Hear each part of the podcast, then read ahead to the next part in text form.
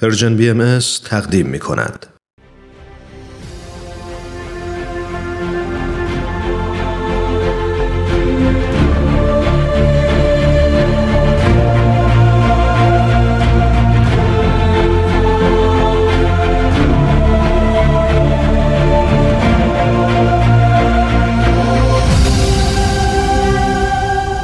چشمه خورشید نگاهی به آثار حضرت باب.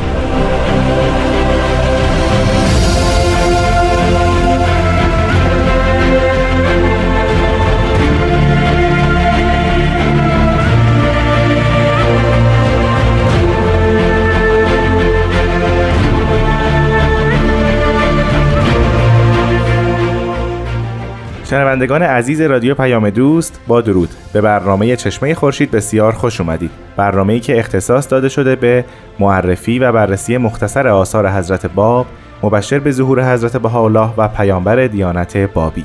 مهمان من در این برنامه جناب استاد بهرام فرید هستند.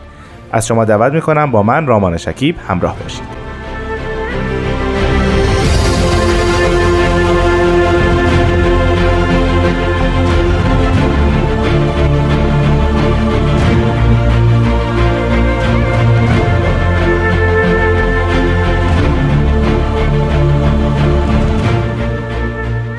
جناب فرید وقت شما خوش بسیار خوش اومدید. من هم خیلی خوشحالم یک بار دیگه خدمت شما و شنوندگان فرهیخته و فرزانه شما هستم. ما در هفته های گذشته تلاش کردیم در مسیری که حضرت باب از بوشهر به سمت مکه داشتن پیگیری کنیم که در این دوران چه آثاری نازل شد و همطور اونها رو معرفی کنیم. تا مسقط راجب بعضی از خطبه ها و توقیا صحبت کردیم. فکر می‌کنم مسیرهای بعدی شامل جده و مکه بشه و آثاری که حالا در این دوران نازل شده. قبل از اینکه راجع به آثار صحبت بکنیم پرسشی داشتم و اون اینکه آیا آثار حضرت باب ناظر به مکان جغرافیاییش هست یا نه؟ یعنی سبک آثار آیا در هر مکان جغرافیایی متحول میشه؟ چه ظاهر چه محتوا یا خیر؟ این سوال بسیار خوبی است بله در هر مکان جغرافیایی شرایط جغرافیایی اونجا و به خصوص مخاطبانی که در اون محل هستند لحاظ شده اه. یعنی در عرض مسقط توقی خطاب نازل میشه خطاب در مکه خطاب شریف مکه نازل میشه این حدود جغرافیایی به این معنا لحاظ شده بله. اما در عین حال اکتفا به اون موضع جغرافیایی نمیشه یعنی فقط منحصر باشه به اینکه فقط شرایط اون دوره از زمان مکان لحاظ بشه اینطور نیست. خطاب عامه برای همه زمانها و مکانها قابل تعمین و استفاده است. اما از جهت سبک بله سبک آثار در مقاطع مختلف تفاوت پیدا می‌کنه. بله. و به طور کلی می‌توان اینطور گفت که تا قبل از عظیمت به مکه آثار لحن آیات داشت ولی در سفر مکه بیشتر لحن ابلاغ داره و در بازگشت از مکه به شیراز و جریاناتی که در دو سال بعد اتفاق میفته لحن تبین و تفسیر آیات رو پیدا می‌کنه. یعنی میشه در کلیت به این همچین جمعبندی رسید.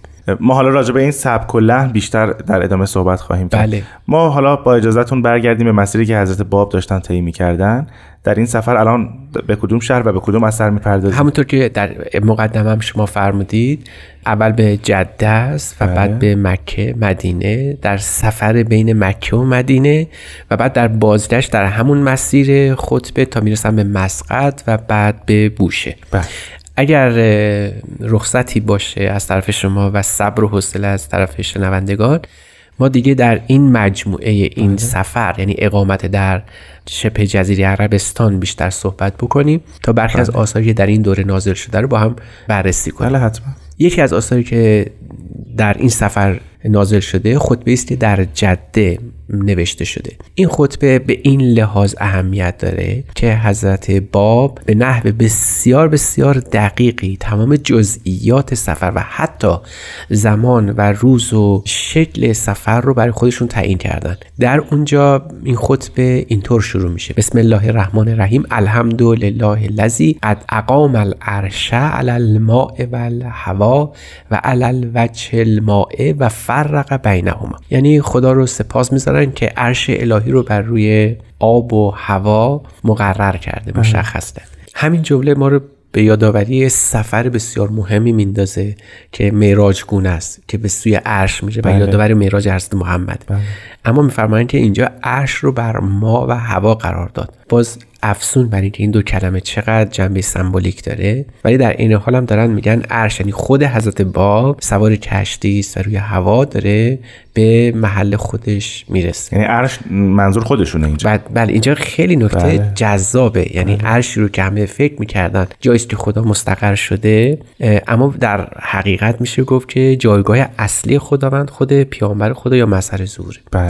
بعد صحبت از معراج می‌کنن چند آیه بعد قد اسرا کلمت عبده من ارز مولده فسنت بعد المعتین و الالف عن الهجرت المقدسه یوم السادس من الاشهر سالس من الشهر المقدمه ببینید دارن زمان رو مشخص می‌کنن بله. که در سال 1260 از هجرت گذشته روز ششم از سفری است که انجام شده. الی آخر بیان مبارک. ببینید نکته اینجاست که این پیانبر برای اینکه حتی در مورد خودش اختلافی صورت نگیره داره جزئیات زندگی خودش رو هم در اونجا مشخص می‌کنه. یعنی مبادا بعدا به اختلاف بنشینید که این سفر کی انجام شده. خودم دارم بهتون میگم که این سفر در فلان موقع در فلان زمان و در این مسیر صورت گرفته. آیا زمان سفر مهم بود؟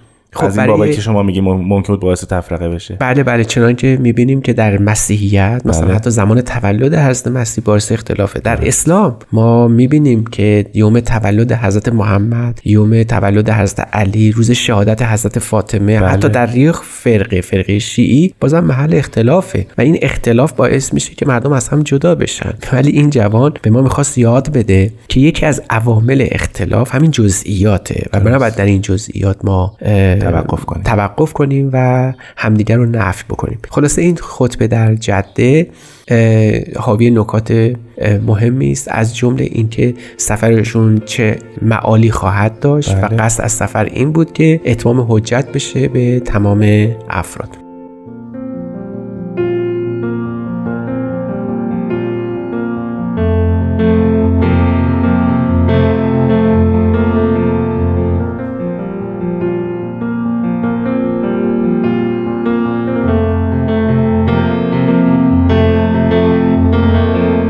شنوندگان عزیز به برنامه چشمه خورشید گوش می‌دید. استاد نزول آثار در این سفر بسیار زیاده. پشت بله. هم متتابعا آثار نازل میشه و هر کدوم همونطور که شما میفرمایید بسیار نماد بسیار معنی و بسیار تفسیر میطلبه.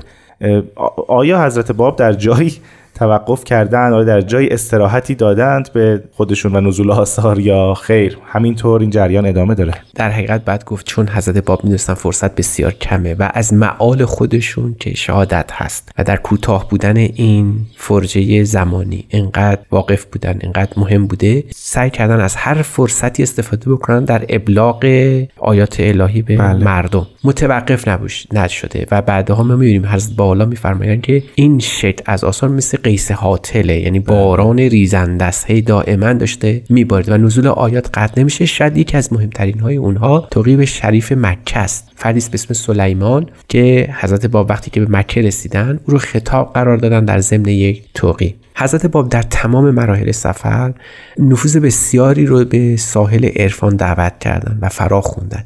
مشاهیری از علما و مؤمنین ازام رو مثل شریف مکه والی خوزستان و این افراد رو به امر بدی متذکر بله. کردن. این شریف مکه نسبت به حضرت باب بعدها بسیار بسیار حالت توقیر و احترام قائل شد. عین توقیر خطاب به شریف مکه این گونه شروع میشه. خطی از مکه به سوی شریف سلیمان بسم الله الرحمن الرحیم ان هذا کتاب قد نزلت به اذن ربک من لدن علی حکیم و انه لعلی صراط الله فی السماوات و الارض ینزل الآیات به لسان عربی مبین.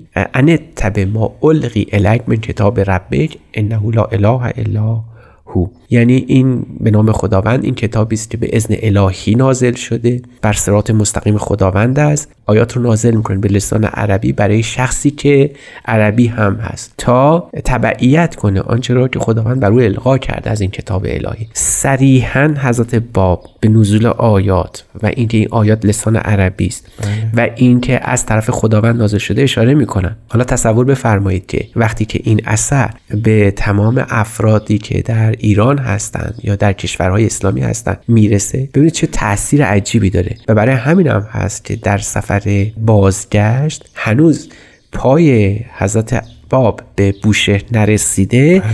افرادی گسیل میشن تا ایشون رو دستگیر کنن.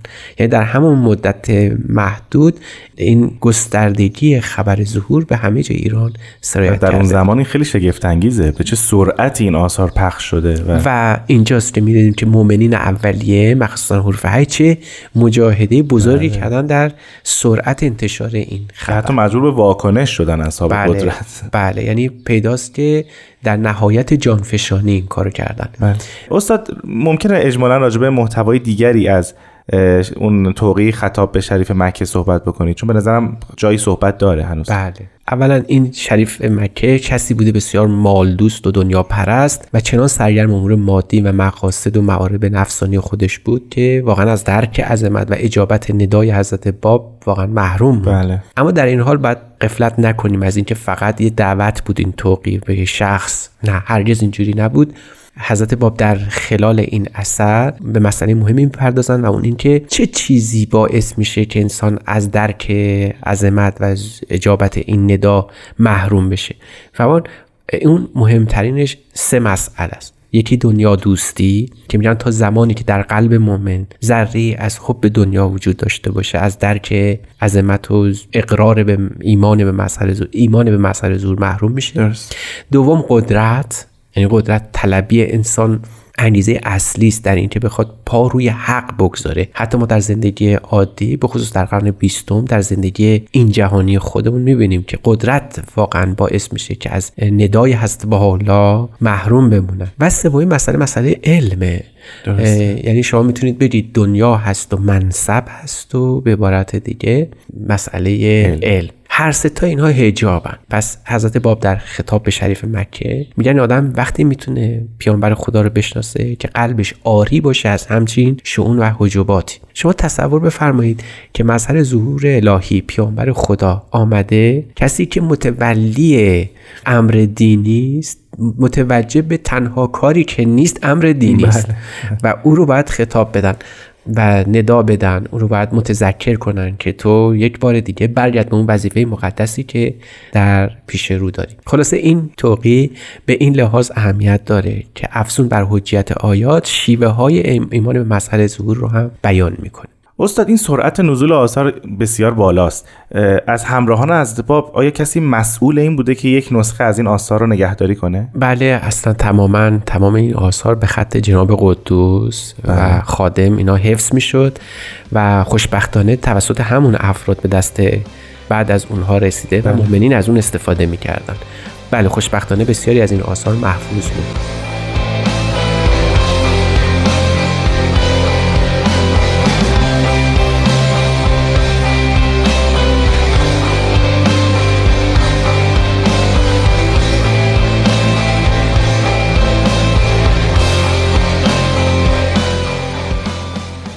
شنوندگان عزیز به برنامه چشمه خورشید گوش می‌دید جناب فرید توقی بعدی که در شبه جزیره عربستان نازل میشه کدام است در نزدیکی یوم آشورا از شهر محرم الحرام بله. یک توقی نازل میشه که مربوط میشه به آینده حضرت باب. در این توقی که اینگونه شروع میشه بسم الله الرحمن الرحیم ان هذا کتاب قد نزلت باذن ربک من لدن علی حکیم. در اونجا میفهمان راقب کلمت تقیت ما کنت فی حبس ولا تحسن به ما قد زاغ الی آخر مطلب. به این معنا که باید تو مراقب امر تقیه هم باشی.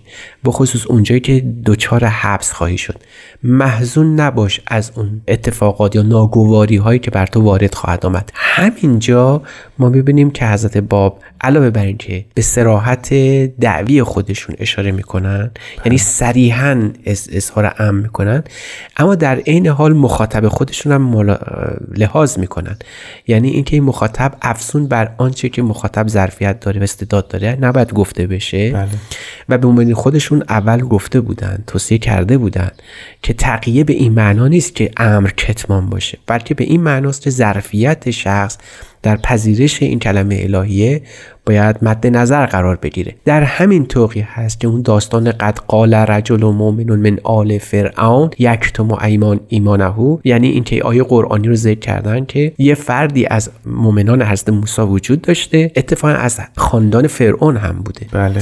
ولی این ایمان خودش رو مخفی نگه می داشته یه اشاره به اون آیه قرآن و این مسئله که نباید حقانیت ظهور رو دعوی جدید رو به سراحت فاش کرد برای همه و اینجا معنی بسیار خوبی و فوق العاده دلپذیری از تقیه به دست ما میدن که بعدها در آثار باهایی این تقیه خیلی خیلی تلطیف میشه اصطلاح حکمت رو به خودش اختصاص میده بله. یعنی وقتی ما میگیم حکمت رو رعایت بکنیم در ابلاغ امر به معنا نیست که امر رو اعلان نکنیم و تبلیغ نکنیم بلکه به این معناست که کلمه رو طوری ارائه بدیم امر رو طوری معرفی کنیم بله. که مبادا سبب زوزای مردم بشه. یعنی مخاطب شناسی ظرفیت او استعداد او همه اینها رو باید لحاظ بشه تا امر الهی ابلاغ بشه. به این خاطر عرض کردم که این توقی مهمه که شما می‌بینید روش و شیوه تبلیغ امر رو هم حضرت باب دارن به مؤمنین خودشون یاد میدن که این اتفاق باید بیفته. در همین جاست که یک توقیه دیگری هم در مدینه نازل میشه. یعنی شما می‌بینید که حضرت باب در گوشه گوشه های این سفر در مواضع مختلف دارن به نزول آیات می‌پردازند. این توقی خطاب به امام مدینه است. یعنی شاید بگیم متولی امور دینی در مدینه. شاید اگر امروز باشه باید بگیم مثلا چیزی در رتبه شهردار یا فرماندار بله، شهر بوده. بله. فرمان این بسم الله الرحمن الرحیم ان هذا کتاب قد نزلت باذن ربک لدن علی حکیم ثم قد فصلت آیات او باذن ربک فی سرات مستقیم. بعد در اونجا حضرت باب درست بر شن آیات قرآنی این توقی رو نازل کردن. این توقی به این نحو معرفی میشه به این نحو خودش رو نشون میده که می‌فهمن شکل دینداری رو حالا باید چجوری انجام بدید یعنی مسئله در کل هستی در عالم انسانی مسئله دینداری است بله. و اینکه این شیوه دینداری ما حاوی چه خطراتی هست و حاوی چه حسناتی چقدر می‌تونه در عین حال که کمک بکنه به ارتقاء شخصیت ما در این حال چقدر می‌تونه خطرناک باشه اتفاقا برای شخصیت خود ما و این مسئله رو حضرت باب بیان فرمودن با همون ادبیات البته شیخیه بله. که در اون زمان لحاظ فرموده بودن. حضرت باب در این اثر تمام اهالی مدینه رو هم مورد خطاب قرار میدن. یا اهل المدینه اتقوا الله الذی خلقکم ثم رزقکم ثم یحییکم ثم یمیتکم ثم الیه تحشرون.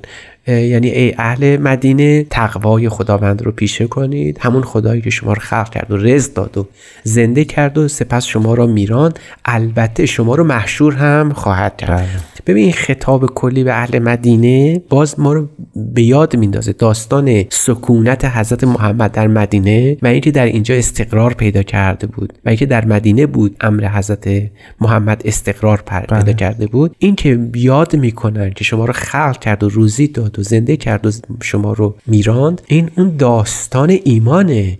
یعنی شما رو به بله. ایمان خلق کرد شما رو به ایمان روزی داد شما رو به ایمان زنده کرد شما رو به ایمان از بین برد یا میران یعنی آنچه که حیات انسان رو تشکیل میده ارزش میبخشه به زندگی انسان و حیات انسان ایمان اوست و الا حیات دنیوی وسیله است برای رسیدن به اون ایمان. ثم الیه تحشرون. بله. شاید اشاره بسیار لطیف است به ظهور حضرت با الله اگر در این ظهور هم شما مؤمن نشدید لاجرم بعد در پاسخگو باشید نسبت به ظهور بعدی که البته حضرت با الله باشه.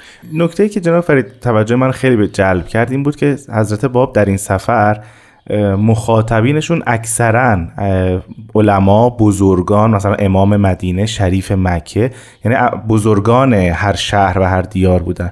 و حالا در اینجا فکر کنم یکی از معدود جاهایی است که کل مثلا شهر کل مردمان شهر مدینه رو خطاب بله، قرار میده بله. این خیلی نکته جالبه که در ابتدای ظهور بزرگان و علمای هر شهر رو مورد خطاب قرار میدن و این عظمت ظهور حضرت باب رو نشون بله. میده یعنی اتفاقا کسانی که مدعیان و متولیان مورد خطاب قرار می‌گیرن چون می‌دونن اگر اونها ایمان بیارن مردم در پی اونها خواهند بله، بود. بله. چرا حالا این قضیه مهم بوده؟ برای اینکه در اسلام بحث تقلید همیشه وجود داشته. مخصوصا در شیعه که شما حتما باید مقلد یک فردی باشید یکی از اعلام باشید یکی از حجج آیات باشید.